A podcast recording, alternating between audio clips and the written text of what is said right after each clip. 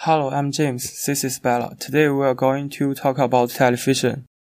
And here's some question we will answer. TV programs you like watching. Um, my favorite cartoon is Winnie the Pooh. And whether the quality of the TV programs is getting worse. I think TV programs is getting worse because many TVs are off the shelf and there are not so many good TV and cartoon options we can to choose. And the government ban lots of cartoons, so we don't have the more opinions. The pros and cons of children watching television. I think the pros of children watching television is like they can learn good things from the features like science fiction and uh, international news. They can have a good know about their country.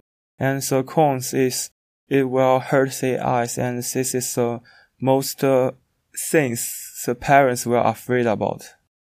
The suggestion that television has become a companion to many people. I think phone will be the companion of some younger people for old people, they will use radio rather than use uh, television, like my grandfathers. They think the television will hurt their eyes. They feel that television shouldn't be used by politicians to promote their opinions.